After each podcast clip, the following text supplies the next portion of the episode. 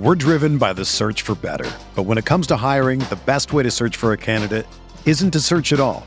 Don't search match with Indeed. Indeed is your matching and hiring platform with over 350 million global monthly visitors, according to Indeed data, and a matching engine that helps you find quality candidates fast. Ditch the busy work. Use Indeed for scheduling, screening, and messaging so you can connect with candidates faster.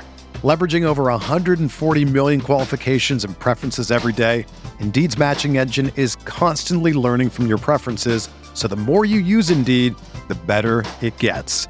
Join more than 3.5 million businesses worldwide that use Indeed to hire great talent fast. And listeners of this show will get a $75 sponsored job credit to get your jobs more visibility at Indeed.com slash BlueWire.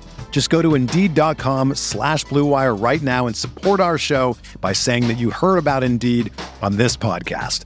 That's Indeed.com slash BlueWire. Terms and conditions apply. Need to hire? You need Indeed.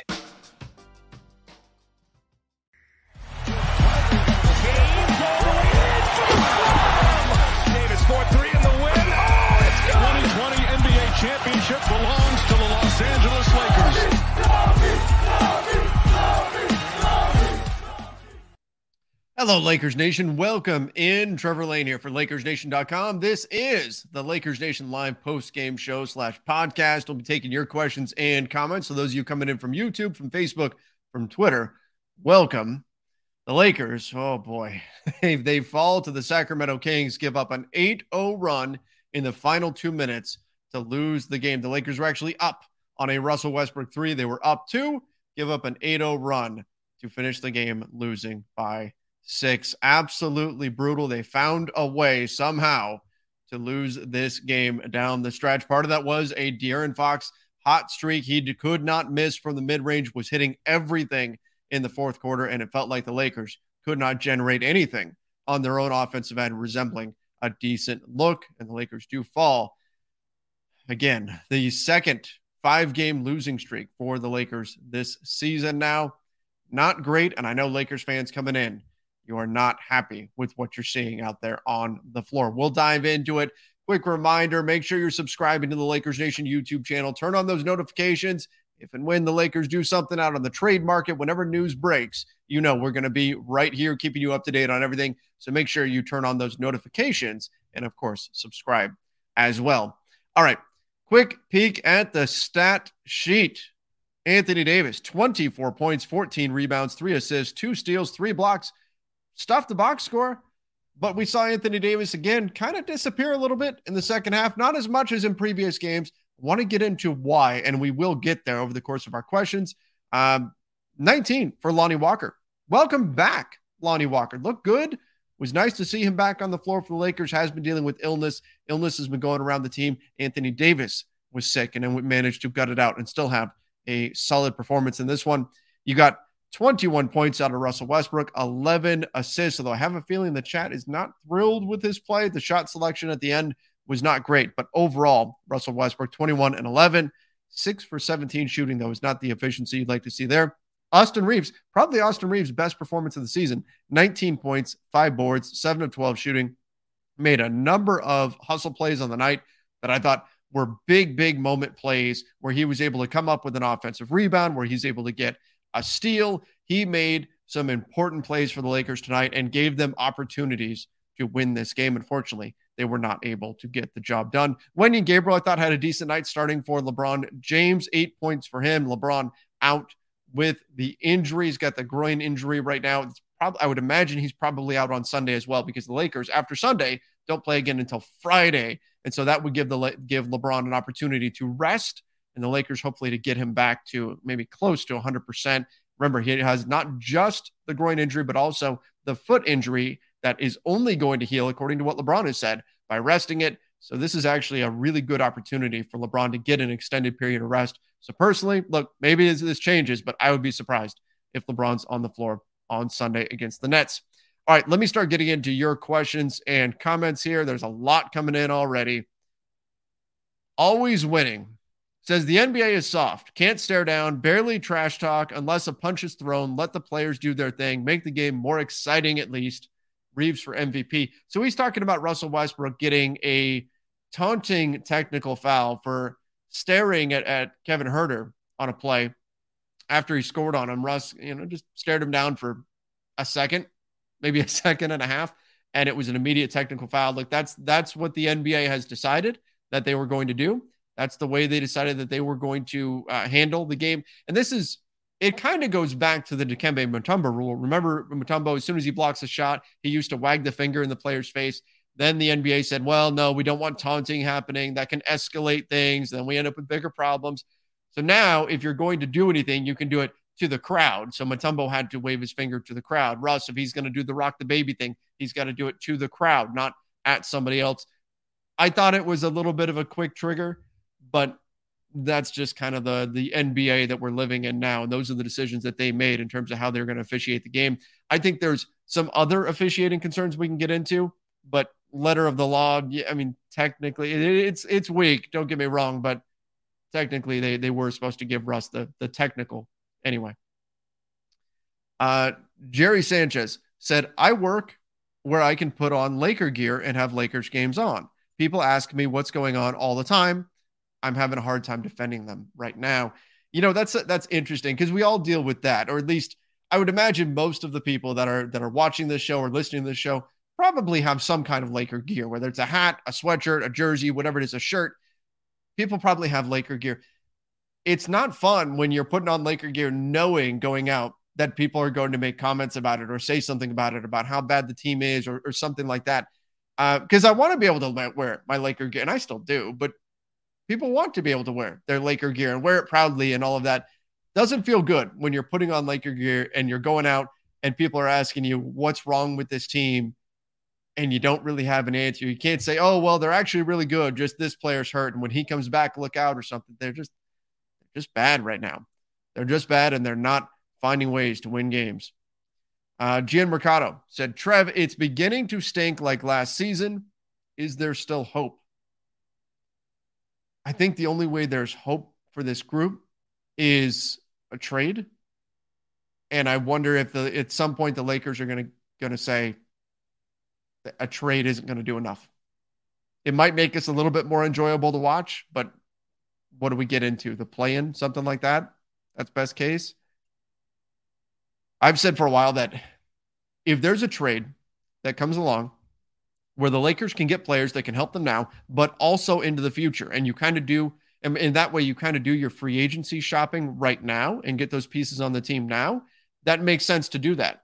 But if that's not what's on the table, if that doesn't exist, then it makes more sense to just kind of wait. And that's, look, we've already seen the piece from Chris Haynes that came out uh, yesterday that said LeBron is clearly starting to put some pressure on the organization. Like, hey, you guys told us you guys told me that, hey, if I sign this extension, I'm not going to waste any years of my career, right? You're going to make the moves to help us contend.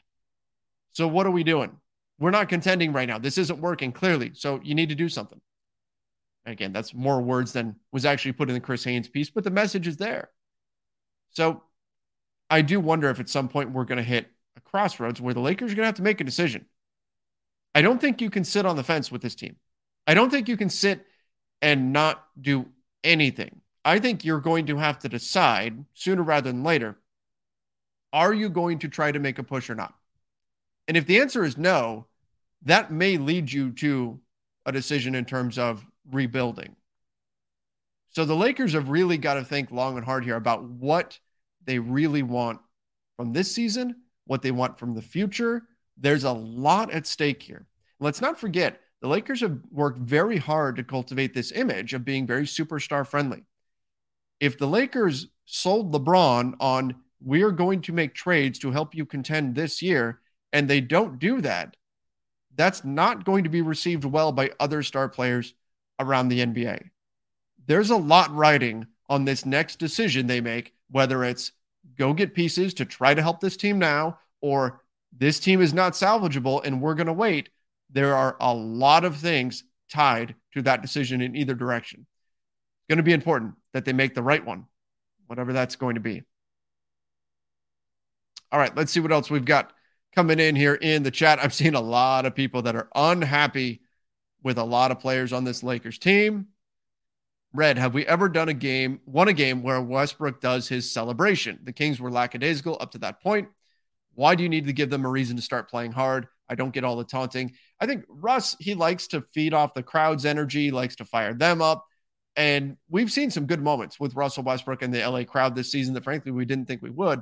It's just kind of who Russ is as a player. I don't know how much that fires up other teams. I don't know how much that gets other teams going. Um, have we ever won a game where Westbrook does his celebration?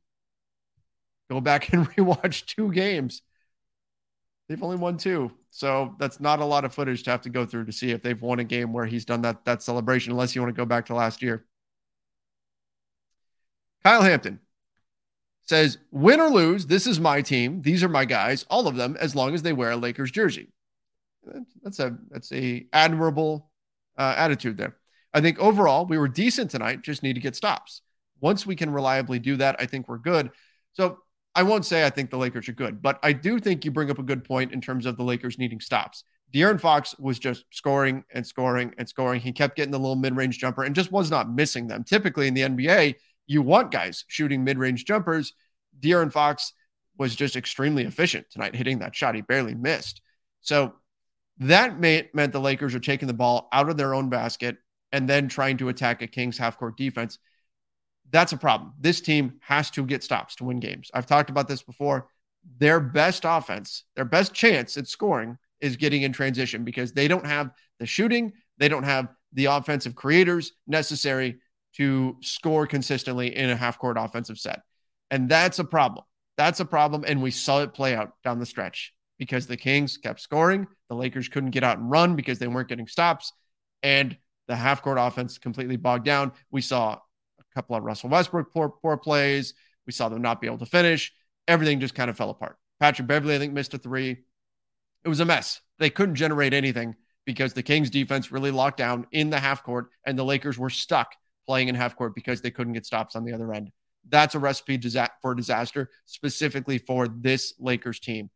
It really does come down to whether or not they get stops. Their offense is so dependent on being able to get out and transition because when they have to play in the half court, it gets ugly.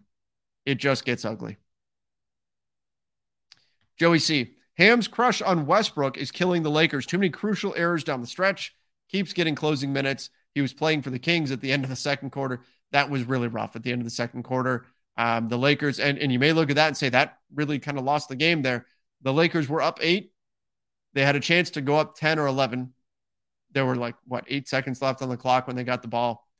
And so you're thinking, okay, well, they, they're up eight heading into halftime. At worst, get the last shot. All right, maybe you're up 10, maybe you're up 11 if you can make it. Otherwise, you're up eight and you're feeling okay. Uh, instead, they did the exact, like, you couldn't do anything worse here. They turned it over on a Russ entry pass to AD that wasn't great, got stolen. Russ then commits a take foul.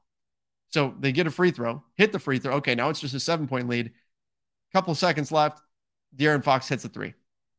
Four point possession for the Kings off of a Lakers turnover when the Lakers, even if if Russ had just dribbled out the clock and not even shot, that would have been better than that. So I understand frustration with Russ for this game. You know, he in the past, like last year, we saw Russ made a lot of loud mistakes. And that's what really drew the ire of Lakers fans was not only was he committing turnovers, but they were turnovers at terrible moments and particularly damaging turnovers, like a turnover where Russ flings the ball out of bounds.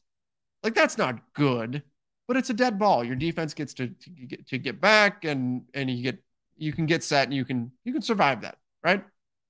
Live ball turnovers though are another story, and that's what we saw uh, at the end of the half. And we also saw some issues with Russ at the end of the quarter too, uh, at the end of the, the fourth quarter. So I don't want to come on, come down too hard on Russ because overall, I still think he's been having a great season. I think he's been a positive for the Lakers. Tonight, we saw a little bit too much of the old Russ come into play, missing shots at the rim, turning the ball over at critical junctures, things like that. But Russ has been really key for this team. And so I understand why Ham decided to keep him in there in the fourth. I'm not going to fault him this time, even though we saw Russ make some, you know, some bad plays down the stretch that really did hurt the team. But again, with no LeBron, like with no LeBron out there, if you just didn't have Russ in this game, you don't have anybody really attacking the basket and creating anything for you. It it would have been worse to not have Russ in this one. All right. See why not. AD's instances on insistence, I'm assuming he's trying to say here, on playing the four is baffling. Like, bro, you can't stretch the floor. Why would anyone play you at power forward? LOL. It's because of the matchups he's getting defensively that he prefers. It's not so much that he can't stretch the floor yet. We typically think of fours as guys who can stretch the floor, but if he's put, like, let's say the Lakers go get Myles Turner. Okay, AD can be the four, and Myles Turner is the five, and Myles Turner can stretch the floor as the five, and that makes up for AD not being able to do that at this point. So it depends on who he's out on the floor with, but AD at power forward, I think he feels like that just allows him to have a little bit more energy at the end of the game. And at this point, when you're losing games anyway, why not? Why not just just you might as well try it. Like if you're losing games anyway, there's no reason to con- to continue to upset Anthony Davis. Give him some minutes at the four if you can figure out who's going to play next to him. I thought Damian Jones had some okay moments in this one. That's really been the bigger problem for the Lakers. It's not so much been, oh my gosh, we have to keep AD at the five because we're winning games with AD at the five. It's who's the five if not AD? Because Damian Jones hasn't been able to do it. Wenyen Gabriel's been doing it okay. Thomas Bryant, though, may be back before Friday's game. Same thing with Dennis Schroeder. Hopefully, he can give them a little bit of a boost there, but we'll see. Uh, Anime Dude, I have a question. Hopefully, I have an answer. So, yesterday, I went to the Mavs Wizards game. Okay. Kuzma dropped 38 points. He never did that for the Lakers. Why do young players get better when they leave the Lakers? So I think part of it is opportunity, um, and so we can we can jump to that.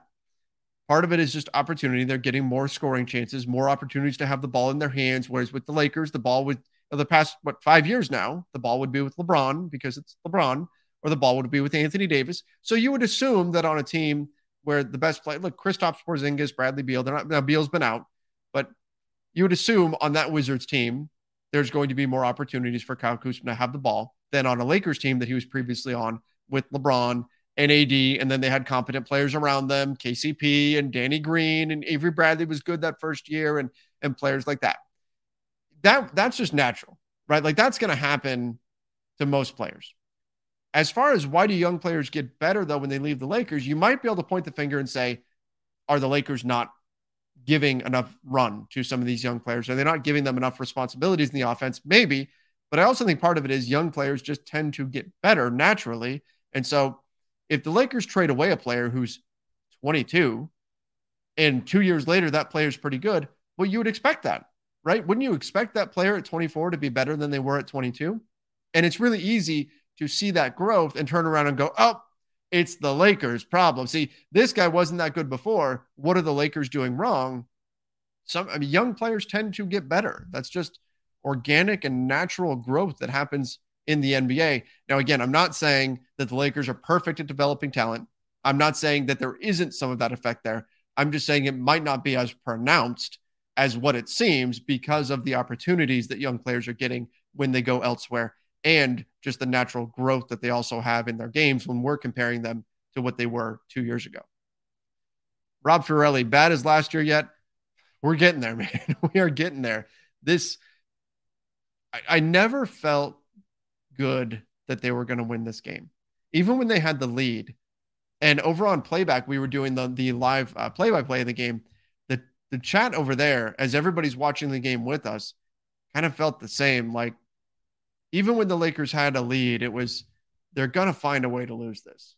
They're, it's just they're not they're not going to get the job done, and that was kind of the sense I had throughout the game. Was this isn't going to end well? There's going they're going to find some way to trip over their own two feet and lose this game. And sure enough, that's exactly what they did. They found a way, uh, and De'Aaron Fox got hot, and that that contributed as well. But yeah, Anthony, sell the Lakers. This is not okay. The best franchise has become a joke. I don't think the Buss family is planning on selling the Lakers anytime soon. If they did, they would make a lot of money. The valuation, I'm sure, is through the roof, but I don't think that's in the cards. Just Beasy. Uh, what are you more likely to see? what are you more likely to see first? Bigfoot, Godzilla, or Bubble AD? It's ridiculous how lackadaisically moves out there. I'm beyond furious. That's That's fair, I guess. Look, Anthony Davis, he did not have a bad game in this. He didn't. And I guess I should just take that opportunity to talk about what Anthony Davis is doing and what's happening uh, in the second half of, of particularly this game. But yeah, like AD is not he's not moving right. I talked about this last show. If you go back to 2020 and you watch clips of AD there and you look at just how springy and how athletic he is, just not even like not even on his dunks or block shots. I'm talking about just just running, just jogging down the court. Doesn't look quite the same. Now, again, he's been battling a back injury. Back injuries are brutal and they can make every movement awkward for you. It's just that's that's back injuries. So that could be part of the part of what's going on here too. But nonetheless, let's talk about AD and his lack of scoring in the second half. AD once again was not super active scoring the basketball in the second half of this game. He had some moments where it felt like he put pushed down on the gas pedal, but there was something else happening here though too. The Lakers tried to get the ball to AD, and what was happening is anytime AD set up on the low block, the Kings doubled him, and rightfully so. Here's why. So the Lakers, if you noticed, if the Lakers tried to get the ball to AD, the Kings would double him either to deny the entry pass or double him as soon as he caught the ball. If AD kicked it out or the pass got swung another direction to the open man, the Kings were able to rotate quickly enough to cover for it. The Lakers were not punishing the Kings for their choices. See, what's supposed to happen then, if the Kings double AD, what the Lakers are supposed to do is they're supposed to counter that by swinging the ball quickly, finding the open man, and getting the Kings defense into rotation until you get an open look. That's what you're supposed to do in that situation. The Lakers offense was not able to do that. They could not execute that simple concept of if we can't get the entry pass in because they're doubling, someone's open somewhere, move the ball, find the open look, and knock it down. They couldn't do it. And so the Lakers were not able to punish the Kings for their choices. In fact, most of the time, what happened was the Lakers would go to swing the ball and they would swing, they would pass, the, it was a little bit off. They couldn't get to the right spots. Next thing you know, the shot clock is winding down and you wind up with somebody taking a contested long shot. That's what you were getting out of trying to get the entry pass to Anthony Davis. So not only were you not punishing the Kings for their choices, you actually went the other way and you were rewarding them for their choices because when you tried to take advantage of the opportunity the Kings were giving you by doubling off the ball.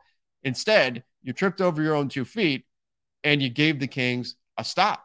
You would have been better off not even attempting to pass it to AD. And so, in that way, the Kings limited AD's scoring opportunities. There were a few times where he got the ball in the high post and then had to attack off the dribble.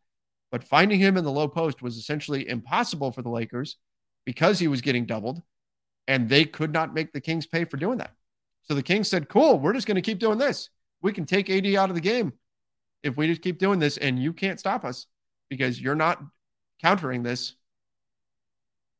Darvin Ham's not going to be happy with that. And he shouldn't be. And the team shouldn't be. That's something they have to look at on film. And they have to know how to counter AD getting doubled and denied the ball. You have to. Ben Mason. Still don't see how we can say Frank Vogel's team last year is worse than what we've seen this year so far. Again, last year's team, last year's team didn't play a schedule like this at the beginning of the season. This Kings team is not a good team. So this was, uh, you know, a, a bad loss in that way. But so far, every other game the Lakers have played have been against some of the top tier teams in the NBA. So that's not, that's a factor here. If the if this Lakers team was playing against last year's schedule in the first 10, 11 games, they'd have more wins than they have right now. I'm confident of that. Um, I think we'd have to wait for an entire season to confidently say like this team's better, this team's worse, anything like that. But this team should be better than last year's team. They should. They should. You've got more young players, you've got athletes, you've got guys who are better defensively. This should be better. Now, do you have a more diminished version of LeBron James? Do you have a more diminished version of Anthony Davis? Is that holding you back right now from being quite as good as, as last year's team was, which was not good, was awful, was not fun watching that team. Um, I still can't can't look at this team though and say this is worse than last season's team. The fan experience might be getting there in terms of how many games they're losing and just how futile it looks. The fan experience might be getting there, but I think overall this team is better. Like if these two, if this year's team played last year's team, I'm confident. Like this year's team is winning eight out of ten times, maybe seven. We're driven by the search for better. But when it comes to hiring, the best way to search for a candidate isn't to search at all. Don't search match with Indeed. Indeed is your matching and hiring platform with over 350 million global monthly visitors, according to Indeed data, and a matching engine that helps you find quality candidates fast. Ditch the busy work. Use Indeed for scheduling, screening, and messaging so you can connect with candidates faster. Leveraging over 140 million qualifications and preferences every day, Indeed's matching engine is constantly learning from your preferences, so the more you use Indeed, the better it gets. Join more than 3.5 million businesses worldwide that use Indeed to hire great talent fast. And listeners of this show will get a $75 sponsored job credit to get your jobs more visibility at Indeed.com slash BlueWire. Just go to Indeed.com slash BlueWire right now and support our show by saying that you heard about Indeed on this podcast. That's Indeed.com slash BlueWire. Terms and conditions apply. Need to hire? You need Indeed. I really hope Coach Ham makes rotations better to close games, and Pat Bev should not be in instead of Troy or Max. So here's this is I had a lot of people live while we were watching this game who were also upset with Darvin Ham for going with Patrick Beverley. And I think this was the thought process. I would imagine this is what was going through Darvin Ham's head when he decided to put Pat Bev in. So De'Aaron Fox was getting going. They saw something similar out of CJ McCollum uh, in the win against the Pelicans. And who did he turn to? Patrick Beverley to slow down CJ McCollum. A lot of people were saying, I myself included, saying, What's he doing? Why is he going to Patrick Beverley to close the game? And it worked. Pat did a nice job defensively, slowed down CJ. The Lakers won the game. Um, this one, I think he thought, okay, I'm going to do the same thing. De'Aaron Fox has it going. Pat, go get him. And it didn't work out. It didn't work out. And Pat has not been great for the Lakers this season. We've seen him missing free throws, uh, missing layups. Patrick Beverley on the night, two for eight shooting, one of three from three, three boards, two steals, five points, minus three on the night. He, he was not great in this game either. Had some some big mistakes, but I understand the thought process because the Lakers were thinking we need stops. Darvin Ham is thinking we need stops. Who has the best chance of getting a stop on De'Aaron Fox? And remembering that that Pat was able to slow down CJ, that I'm sure played a role in in him going turning to him to close out this game. Wick Life, AD puts up good stats, but that never equals wins so far this season. Yeah, I mean, but anybody who's had a good game is not really equal to win. They've only won twice. Get Bev off this team. Start Schroeder when healthy. They may. They might. And Schroeder, same thing as Thomas Bryant. Schroeder and Thomas Bryant are going to be evaluated, according to the Lakers, on the 17th. And if they're good to go, we've already seen Schroeder shooting in practice. If they're good to go at that point, then they might play on the 18th. That that change could happen.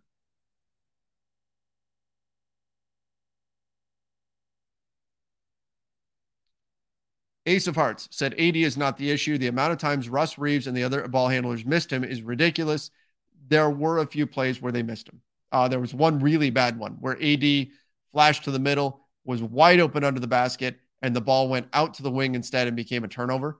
Um, I'm trying to remember, I don't recall if that was a Russ turnover or who that was, but it was bad. He did get missed a few times, but more often than not, the Kings were taking him away in terms of getting the ball in the post.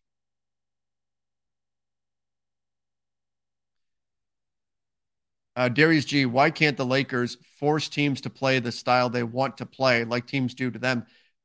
Because the Lakers are com- are relying on getting stops.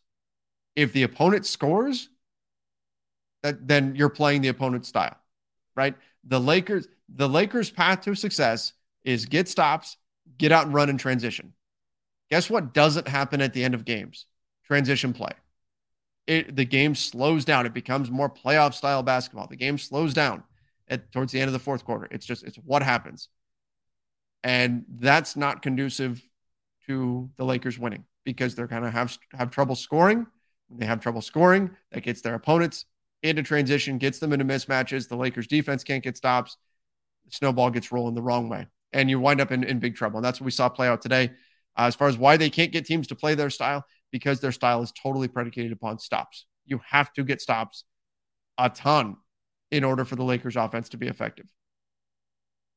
Sean Tate, do you think the Lakers will make a trade? I sure hope so, Sean. I, I hope so. You know, I don't, just like you, just like most Lakers fans, I don't want to see this team go through this season like this. I don't want to see this team sitting at the bottom of the Western Conference the whole time. I'd like to see some games where they've where they've got a shot, where they have a chance. I'd like to see some games where they've got pieces that can help them execute. Um, I've been literally saying since July that this team has been the, the roster construction. This team is screaming for a trade. That is still true, and I would like to see something changed because um, it's going to be a long season if they don't, for nothing else. And I understand why it's got to be the right move. I understand why there's going to be hesitation, why there's going to be questions on whether or not this team can actually get to where they need to go. But nonetheless, this is um, I would like to see them do something. I would like, to, and I think most Lakers fans feel the same way. Mamba mentality. Lakers need a full training uh, session on how to set screens. Everything else is like beating a dead horse. A lot of the screens today actually were on Russell Westbrook, who went um, who went a little bit early, and that makes it tough on your screen setters. So yeah,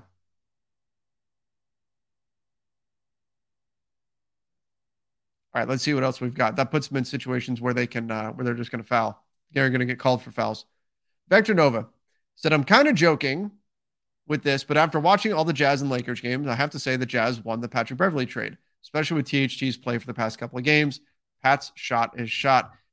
They might have. I mean, we know they won in the future. We know if if THT is a Laker or is a, a Jazz five years from now, they they win that way, right? Patrick Beverley's not in the league five years from now. THT will be in his prime five years from now, uh, maybe just entering his prime because he's still a very young player. But the Lakers brought in Patrick Beverley thinking this guy's a 37% career three point shooter. So that's going to be a big help for us. And he's a good defender. And we need three and D type players around LeBron and AD. The skill set is exactly what the Lakers would want. The three point shot has gone missing, though.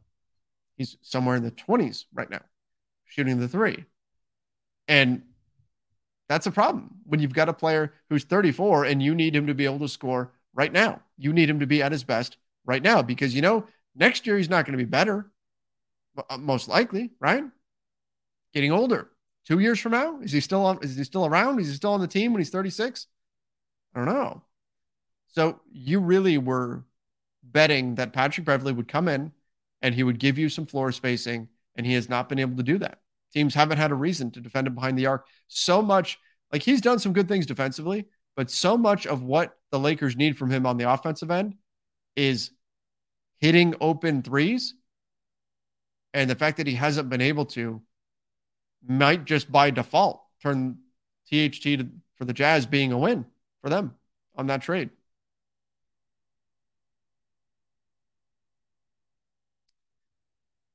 Uh, Ace of Hearts said, when Russ plays good, he does something towards the end to cost us the game. It's not about if he plays good or bad. He's a liability regardless.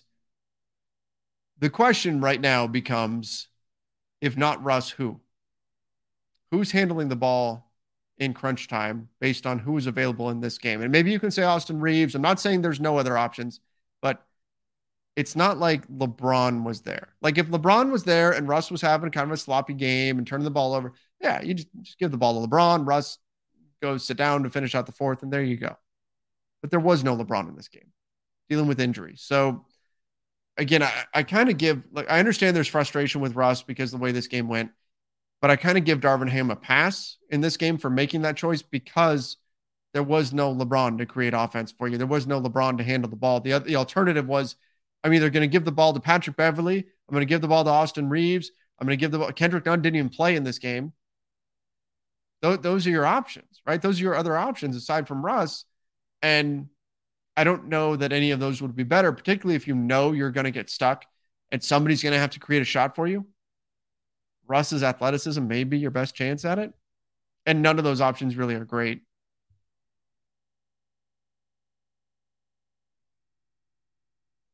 Uh, B Woods said, I live in Sacramento. That can't be can't be easy being a Lakers fan in Sacramento. Hate to see the Kings on the rise and the Lakers falling off. Monte McNair is running circles around Pelinka. I mean, based on what's gone on right now, a lot of GMs are running circles around the Lakers and Pelinka. You know, it's funny, like people were mentioning this on on Twitter earlier. Max Christie has been looking better. But shocker, right? Because we know the Lakers are good at drafting and they're good at finding players late. Look at that. Max Christie's playing good defense, knocked in some threes for the team. Shooting stroke looks good. Okay, you can see why the Lakers drafted him. Guess what they didn't do? Give him a three year deal, give him a four year deal. He's got two years under contract. So while I've been talking about how every time I see Lonnie Walker have a good game, every time I see Troy Brown Jr. have a good game, in the back of my, my mind, I'm thinking, man, they, they played great. That's awesome. But that just means they're going to make that much more next summer. And it's that much more likely that the Lakers lose them for nothing. They, they just walk away, just like we saw with Malik Monk. The same is going to be true here with Max Christie. Every time you see him do well, you're like, well, the Lakers are now going to have to pay him a year earlier than they would otherwise if they had saved a little bit of that mid level exception, which every team in the NBA seems to do, so that they can give their second round picks and their undrafted guys three year deals or four year deals, but you get because you have leverage in those situations and you don't have to pay them early. Other teams around the NBA are looking at the Lakers confused as to why they're doing this, why they can they keep over and over and over again making this this mistake. They did it with THT, did it with Austin Reaves, did it now with Max Christie. Austin Reaves is the next one. He has to get paid next summer instead of getting a three year deal or a four year deal by preserving some of that mid level exception or that taxpayer mid level to give him that longer contract. The Lakers continue to just give two year deals. Same thing with Max Christie. Watch Max Christie as he improves this season, and then he, let's say he improves even more next season. That summer, then the Lakers have to pay him early because of just a simple front office mistake that just keeps getting made for no apparent reason. They just keep doing it. You would like to think there's something behind it, but other teams around the league seem to find ways to sign players to these contracts that become advantageous to the team. I can't think of the last team friendly contract the Lakers had. I mean, LeBron technically is you know on a max contract because that's you know, stars are worth more than a max deal, but it's been a while since I've seen the Lakers make a sign a player where I thought, man, that's a really good, shrewd move. That's going to be a really good contract moving forward for this team. They're getting some guys on one year deals, but that's a lose lose contract. If the player's bad, you're not going to want them back. If the player's good, you're going to want them back and you're not going to be able to afford them because you don't get bird rights on one year deals. Anyway, I could talk way too long about roster construction and the way they built built out their salaries. Uh, Ball Hog Sports. Darvin Scam subbed Wenyen out as soon as he scored three baskets in a row, keeping us in the game in the fourth. Yeah, I mean he subbed him out, but it was it was to go to AD, so it's it's hard to fault him for that. And I know Wenyen was dealing with foul trouble as well, and the Kings were going back to Sabonis, and that's probably asking a lot. That's Wenyen's going to pick up another foul almost immediately, trying to defend Sabonis. So I understand like when you made a few nice plays, but when it's AD that's going in and Sabonis is the guy that he's going to be facing up with. I get it. Sean Tate said, if I'm Bron, I'm not coming back until the team has made a trade. But that's interesting. I don't think LeBron will do that, but I mean, that could potentially be a way to put a little more pressure on the organization. If you just say, look, I'm going to make sure I'm really 100% unless you guys give me a reason to get back out on the floor. And that means making something happen. That's kind of a nuclear option, though, for LeBron. Uh, so bad it's funny. I really hope Coach Ham makes rotations better to close games, and Pat Bev should not be in instead of Troy Mac, Troy or Max. I, I agree with you. I'd rather see Troy Brown Jr. out there. I just I understand you're trying to slow down De'Aaron Fox, but Troy Brown Jr. probably would have been the better pick in that. Dante, I'm sorry, Pat Bev needs to go. Your starting point guard has only three assists and five points. This has become a recurring theme. We gave up THT and Stanley Johnson for this. Fair point. Um, as far as Pat Bev needs to go, if the Lakers decide that he's a $13 million expiring contract, that could come in handy. Uh, you could stack up 13 million expiring with Kendrick Nunn's 5.2 million expiring, and maybe go get somebody if you're willing to use a pick and, and get something done. So he may wind up on the trade block for the Lakers. He may wind up moved. I would just caution though that the Lakers have talked about this. Patrick Beverley his value is not limited to just what he do, does on the floor. He also provides a lot off the floor in the locker room, and those things do matter. Again, it's nothing that we see out there. It's nothing like tangible where we can say, "Oh, look, he put the ball in the basket." We don't see Patrick Beverley working with whatever player and helping their game and that, and that sort of stuff, or how his mentality helps the team in practices or anything. We don't get to see that stuff. So that's just something to keep in mind. I'm not saying that's reason why you keep him or anything, but Patrick Beverley does provide a bit more value than just what he does on the floor. Salvador Guerrero, we lack a second half scorer. It's either Westbrook or AD. Davis isn't doing enough in the second half, so I don't know. We need stars, and one big star only has 24. Yeah, I've gone over why AD's having trouble getting going in the second half, um, in this game anyway. But you just you need space, and that means you need shooting. You need guys who can shoot the ball, and they don't have that. So it's hard to score. Hard to score when you have no space, and and the teams are just everybody, all the all the bodies are in the paint.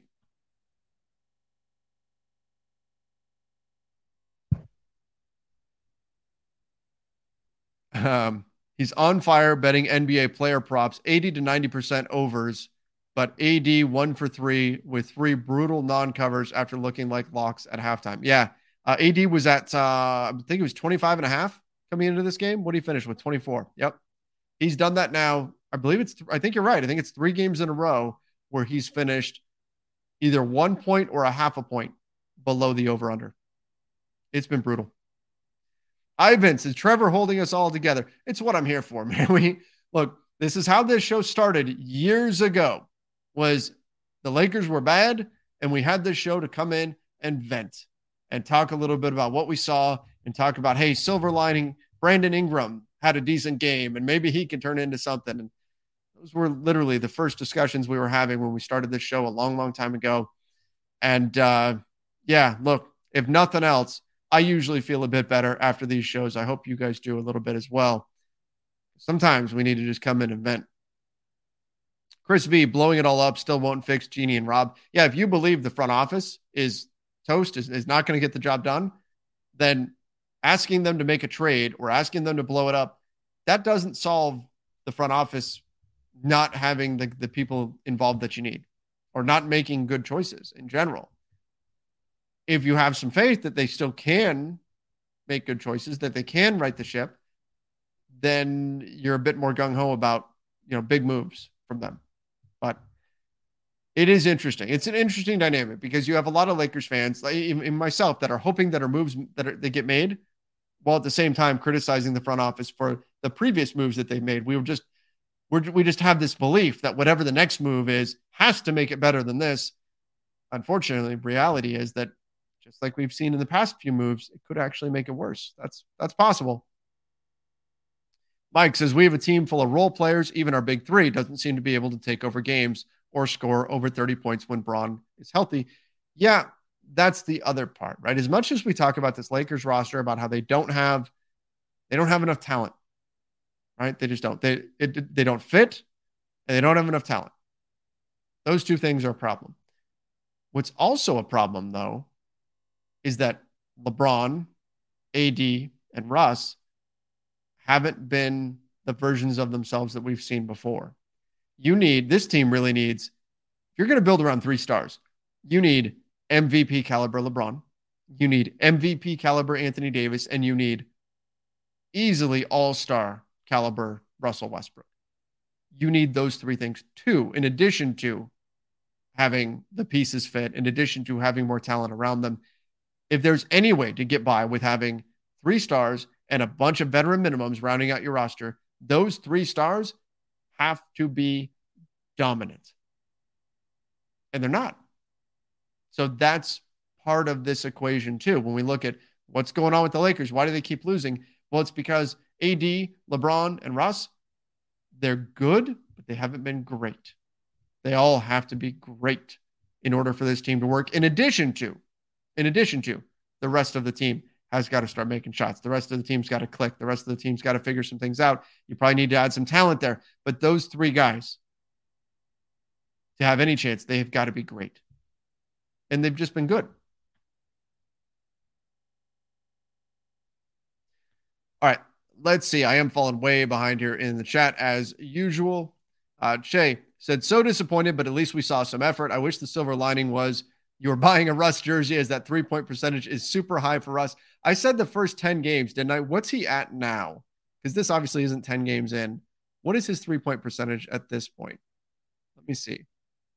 This is correct. This is up to date. No, that's they only have 10 games here on the ESPN stat sheet. He's at 33%. Let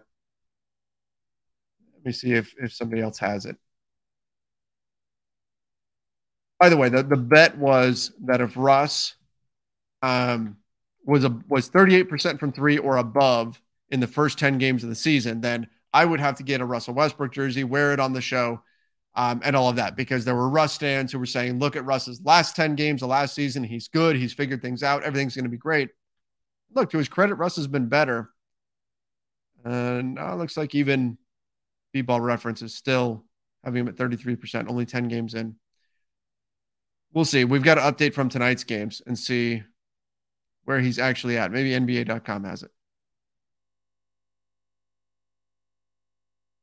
Uh, they do. Oh, he's up to 36%. Still a little bit short, but he's almost there. He's almost there. Sammy says Bev, JTA, Jones, and Nunn give us nothing. Well, Nunn didn't even play in this game. So, and honestly, rightfully so. He's not been good at all. Um, so he did not in, get into this game. The two guys who did not play, Matt Ryan and Kendrick Nunn. Uh, Damian Jones played seven minutes. He was two for two shooting.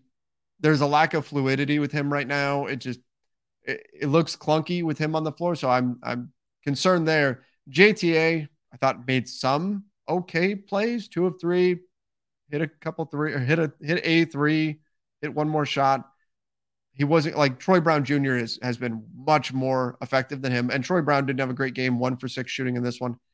But yeah, you've got that's been a problem for the Lakers is how many guys are playing at an NBA level right now? Like really at a true NBA level.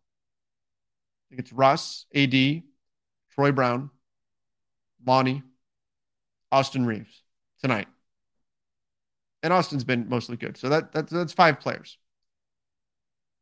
when you've got an eight or nine or sometimes 10 man rotation, that's not enough.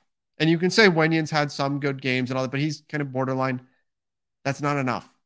That's too many minutes where you're having guys that simply just aren't playing at an NBA level. Even when you've got LeBron in the mix and you've got six guys that you know are, that's still a lot of minutes that have that are having guys on the floor that just aren't playing well enough. And that's part of why Nunn doesn't play in this game. Starvin Ham is trying to find something that'll work. Mario says, I know Jeanie gave Rob an extension, but if they give the Pelicans the number one or two pick at the end of the season, Rob should resign. I mean, if you're looking at merit, that's that's fair, right? I mean, that would be two seasons in a row of putting together disastrous teams. That, that's not a good sign for keeping your job. Two seasons in a row of absolute disasters yeah, I'm not going to disagree with you on that, Mario. Uh, if we're going to play half court, we need LeBron. Agreed. But even LeBron needs spacing. The Lakers can't provide him that right now. Jerry Sanchez, Trevor, do you have World Cup predictions? Would love to hear your opinion. Opinions going to lose sleep, but it would be a nice distraction from this Lakers team. You know, I don't have necessarily a prediction right now. I have to dig into the World Cup a little bit more. I've been so focused on Lakers for well, basically forever, really. But um, I'm really excited about the World Cup. It felt so weird and so wrong to have the U.S. not in the World Cup last go round. So I am I'm thrilled. I'm excited for the World Cup. I, I can't wait for it. Um, I I'm I I don't have a, a full prediction yet. Maybe next show I will. I don't know about the U.S.'s bracket. Um, yeah, it's it's a little bit concerning to me.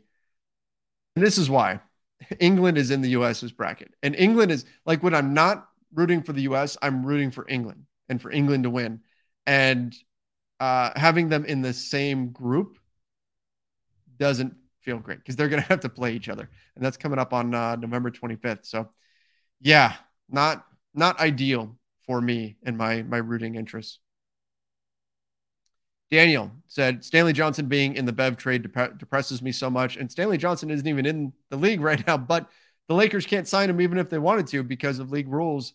He'd have to go to another team first and get waived. ET said the season is still salvageable, but a trade is clearly necessary. Lakers are going to have to play with playoff intensity for the rest of the season. Oh yeah, you your margin for error is gone. You've wasted all all of your games that you've given away. You've got to figure out some way to get wins. You've got to figure out some some way, some way, somehow you have to scrape together wins. And you're, I think you're right. You probably do have to make a trade if you're going to try to win this season.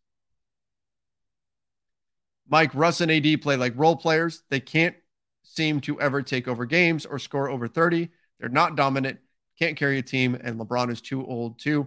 Yeah, I addressed that already, so I'm not going to rehash that one, but um, it's been part of the problem for the Lakers is that their their stars haven't been MVP caliber. Caliber. They've just been good.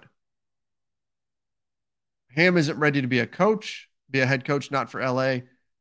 We'll see. I, I think you got to give Darvin Ham the season before you start to pass judgment on, on him. But that's me personally. Bruce said AD to Dallas for Dinwiddie and Wood. Mavs might do that. That's that's a pretty good deal for Dallas. I don't think the Lakers would do that. Do you think AD has been injured more at the five or at power forward? I would say the five, but it's a little bit like you would also expect him to be more injured there, not just because of the physicality, but because he's played there more often. He played there a lot last season. Most of his minutes were at the five last season. All of his minutes essentially have been at the five this season. So that's also what you would expect is for there to be more injuries because he's had a lot more minutes there at the five.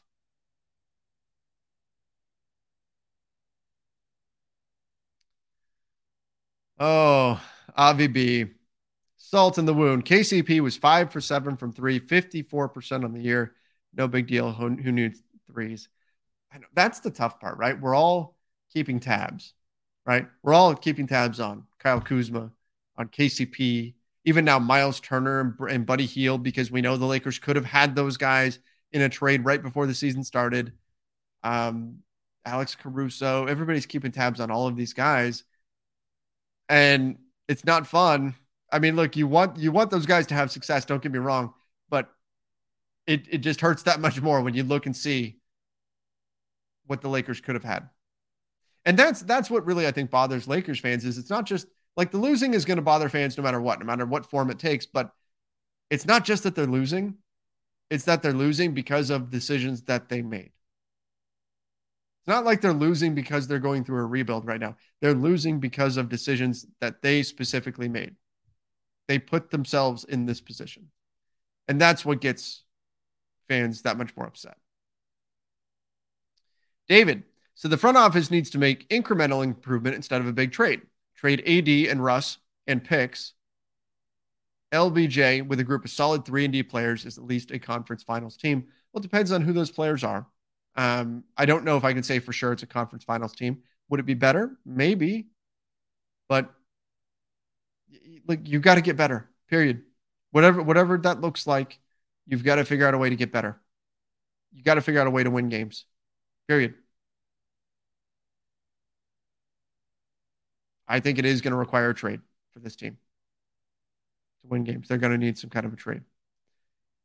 Heather, let's not act like a trade will just make things better. Remember how excited we were when Russ joined because we thought the three would work. We always thought the three didn't work on paper. But the thought was that the three of them hopefully would have enough talent that that would matter more than fit. And it turned out that was not the case. Didn't happen. So I think, Heather, that's a good point that just a trade doesn't necessarily mean that things will be better. But right now, when you're when you're stuck in this, you're thinking, do something. Please do it can't be worse than this, do something. And I think reality is that it can be worse, but most people don't want to think that way. Most people are thinking, man, this is as bad as it gets. And most likely a trade is going to make us to some degree better because it can't get much worse than it is right now. It can get worse, but I still think a, a trade needs to happen because it's clear this team, like if you don't do something, you're just going to continue to downward spiral. You're going to continue to alienate LeBron. You're going to continue to alienate AD. Frustration is going to boil over at some point. AD was already really upset after the game. If you stay on this path, I don't think. Let me make this prediction. If the Lakers don't make a move this season, Anthony Davis and LeBron are not on this team next season. I think that's kind of the, the groundwork for that was being laid in the Chris Haynes piece that these guys aren't happy with the way things are going right now. And they're not going to be happy if something doesn't happen. And they're going to lose faith in the direction of the franchise, which I think the next step in that is asking for a trade. And that that may be the reality that the Lakers are facing as soon as the trade deadline, if not maybe next summer. If they don't do something to change course here. And that's not a position LA wants to be in. If the Lakers fire Pelinka and hire someone else, will they still be paying Pelinka? It depends on the details of the contract, but yes, most likely the answer is yes. Um, it's maybe there's like a team option in the final year of his deal or something like that. That stuff doesn't get made public. Uh, but keep in mind, there is no salary cap for executives or for coaches, by the way. So you can pay them whatever you want. Pay them whatever you want. It's not going to hurt you against the salary cap or anything. It's not going to hinder you. So if they decide they're going to move on from Pelinka, even if you have to pay out the final three years of his contract, you can bring in somebody else. The downside is, yes, you're now paying two people for one job because you're paying somebody else to go sit at home, but it's not impacting your ability to build out your roster. It's just impacting the amount of money that you're making. And for this Lakers team, that is one of the most valuable, literally one of the most valuable sports franchises on the planet. To me, that shouldn't be something that stops you. Now, a four year contract, still, you don't want to do that, and you're going to exhaust every option to not do that. But if it's very clear that it's what you have to do, that shouldn't stop you. The fact that you're going to have to continue paying him shouldn't stop you. Ben said, making a trade that just gets us to sixth is worth it. Give Bron and AD a chance. Rele- relevance is valuable. Six years, no playoffs before LeBron. No perfect trade exists. Yeah, that's that's been my concern is that if the Lakers are looking at this situation and saying, well, what we need is the perfect trade. We need a trade that's going to turn this team in, into a contender. If that's the bar, you're not going to you're not making a trade then. Because that trade probably doesn't exist. Because you're not getting Giannis for Russ on a couple of picks. You're not getting Luka for Russ on a couple of picks. You're probably not getting Bradley Beal for Russ and a couple of picks. And I don't even think that's the path the Lakers should go down. I don't think that's what they should do. If that's what they're holding out for, then you might as well just tell LeBron we're not making a trade this year. Because most likely that deal's not coming down the down the pipe. That's not happening. If that's really what you're looking for, is this big star level trade that's going to turn everything around and turn you into an instant contender, doesn't exist unless there's something out there that no one else is seeing and that completely blindsides us, I don't see how they make a trade that turns them immediately into a contender. Because the only shot at doing that would be getting, with this team, would be getting a Giannis level MVP player. And you're not getting that for what they have to offer. This is a good point here by Ben. Bird rights to young Turner and Hield, underrated. Young players, Turner and Hield, that's underrated. Yeah, the Lakers don't have bird rights on these guys, on Lonnie Walker, on Troy Brown Jr., that would allow them to spend money and then go over the cap to keep their players. It's so important in today's NBA when you're building out a roster that you keep the talent that you've got. And the Lakers, because they don't have bird rights on these guys, haven't been able to do that. why Malik Monk walked away last year, despite being good for the Lakers. So getting bird rights on T- on Hield and Turner that does matter. Um, that is important, and it is something that could help their team. It could, depending on what the price is. Jaden R, if we can't re-sign Lonnie, could we do a deadline deal? Lonnie and Nunn and Beverley with no picks for something than a Russ Pacers deal. You could. Um, Lonnie can't be traded until December 15th because he just signed a new contract this past summer. So he's not trade eligible right now. He will be trade eligible December 15th, which is when most of the league that's that signed a new contract this past summer will become trade eligible. That's usually the date that teams wait for to really get busy on the trade market because that's when so many more players hit the market because it, it just opens up a lot more possibilities. By December 15th, though, who knows where this Lakers team is at? I know most Lakers fans don't want them to wait until then, but we'll see. Uh, Chris, not a knock on LeBron, but it's weird how no one talks about decisions, mis- mistakes, and mishandling of the assets stem from compi- complying with LeBron's timeline. That can also be true. Like, was LeBron pushing for the Russell Westbrook trade? And if he was pushing for it, then yeah, he absolutely deserves some of the blame in this. And you can also make the argument that if you look historically, what happens when LeBron goes to a team? They, they get bled dry of their assets in search of win now moves, and then he moves on to the next team. And that team is left with nothing, right? Um, that may be what happens to the Lakers at the end here. Whenever LeBron moves on, if it's this summer in a trade, if it's next summer after that, be a player option. If he sticks around another year and his contract expires and then he retires, what do the Lakers look like post LeBron? Fair question and something that the Lakers front office has to consider. But yeah, look, LeBron, LeBron should get some of the blame in terms of the roster build.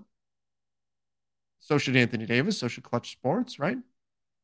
The decision to go get Russell Westbrook was not just made by one person. Clearly, LeBron and AD were involved in this clutch, and, and all of them were involved in this decision. And here we are. So everybody should be taking some blame here. Eddie says the Lakers need to stop the charade and trade AD now and Bron in the offseason. This team is going nowhere regardless of Myles and Hield. Get first rounders, trade them where they want. Win win. The Pelicans would certainly support that plan.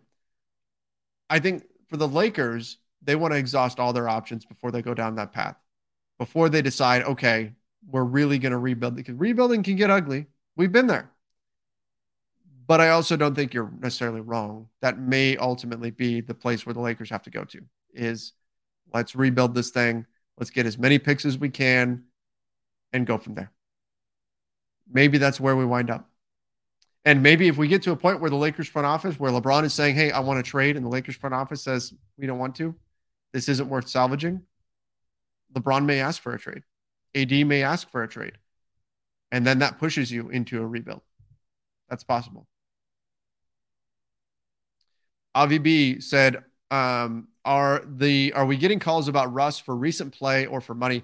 Um, what Chris Haynes was hinting at in his recent piece was that the Lakers are getting, not even hinting at, they're getting calls because Russ has been better. They're getting calls about Russ. And what's implied is that teams are calling about Russ who would actually want to play Russ, which is a big change. They're seeing Russ have success coming off the bench and they're thinking maybe we can do that too. Now, that doesn't mean they necessarily want to pay him $47 million. Doesn't mean that they're offering the Lakers good things in return. They could be calling and saying, hey, we're interested in Russ. Here's guys with three years left on the deal, and they're all terrible players. That's I'm not saying the Lakers are getting a good offer, but it's a change from what we saw over the summer. Over the summer, it was always teams that would only get Russ because he was an expiring contract and they would be waiving him. They wouldn't, they would never play him. I think now you're starting to see teams who are talking themselves into potentially playing him, but he's got to continue playing well. Dez says Austin Reaves, Walker, LeBron or Troy, AD Wenyen, AD Thomas Bryant run the offense through Walker and AD. So that's the one through five.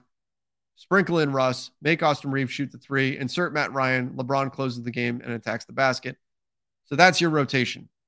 Lonnie, Reaves, LeBron, and Troy at the three, AD and Wenyen at the four, AD and Thomas Bryant at the five. Those are your players. Yeah, I, am not going to disagree that those have probably been your best players and your best shot at winning. That's also what an eight man rotation with Russ added in. That's a, uh, and then you've got Matt Ryan in there. So that'd be a nine man rotation.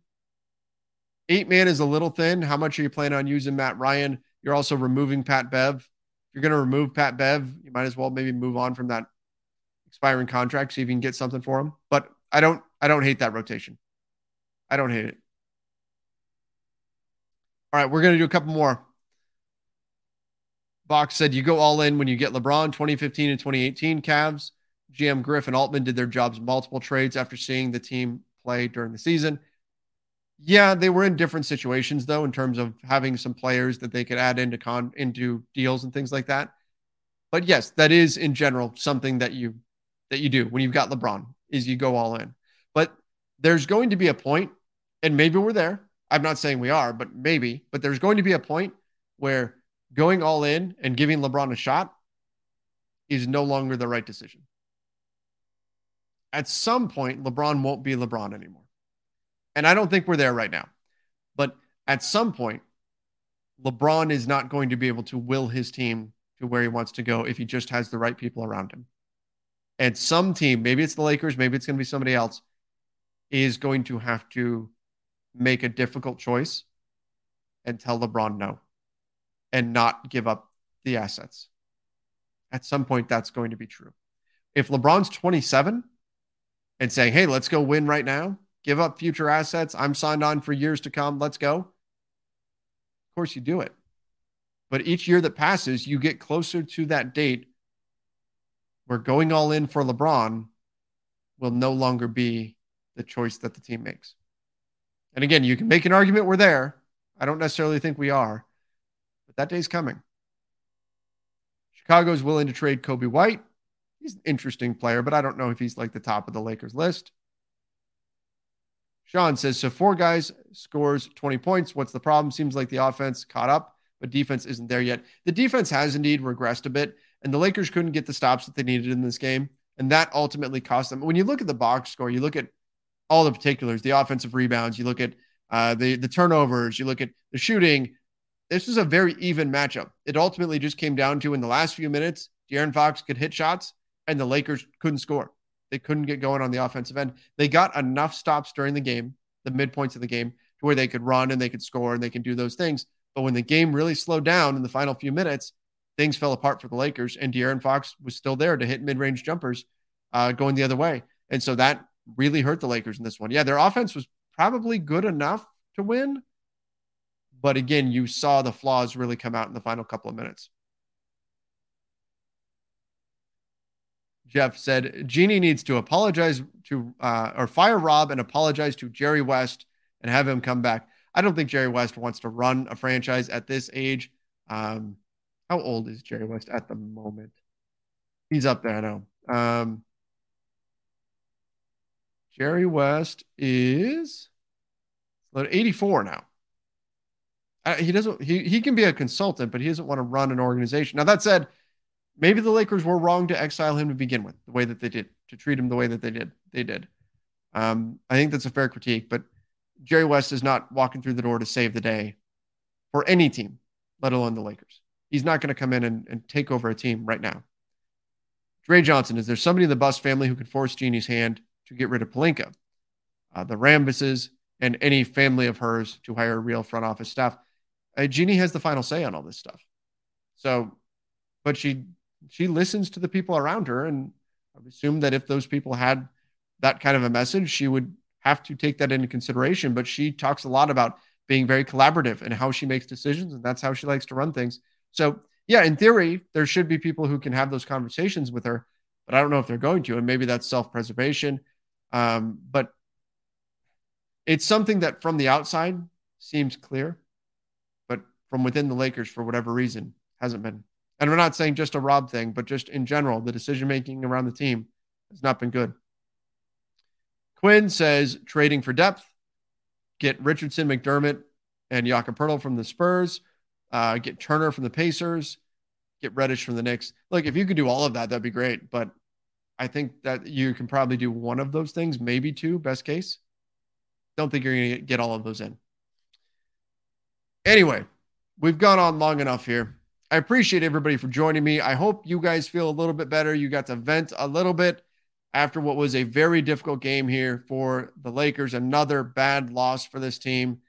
And man, hopefully we can see them. What I want to see next game is I want to see them address the AD issue of him getting doubled and the team not being able to counter it. In fact, here, I didn't do any awards for this one, but let's do this. Master Lock of the Night. I need a win so we can do some fun awards. By the way, we haven't been doing these, but in any event, Um, the master lock of the night, it's the way the, the Lakers offense reacted to Anthony Davis being doubled in the post before he could even get the ball.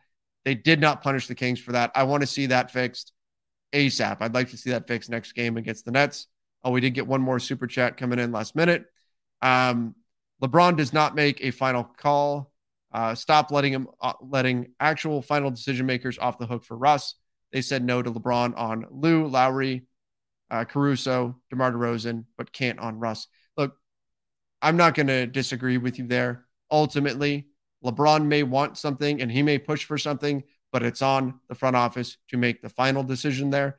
So you're not wrong in the way that you're thinking of that. But again, the Lakers look at things in a collaborative way. And so they like to take in a lot of different opinions, and that includes LeBron, that includes Clutch Sports, Rich Paul, that includes Anthony Davis. We know that. So they've got to be factored in when we consider this stuff. But you are correct in that ultimately it's on Jeanie and Rob to make those decisions. All right, everybody. Appreciate you guys again for joining us. Make sure you subscribe to the Lakers Nation YouTube channel, turn on those notifications. We will keep you up to date on everything going on in the world of the Los Angeles Lakers. If there's a trade, if there's trade talks, anything going on, we'll keep you up to date on all of it. So, again, turn on those notifications. Till next time, everybody. See ya and stay safe.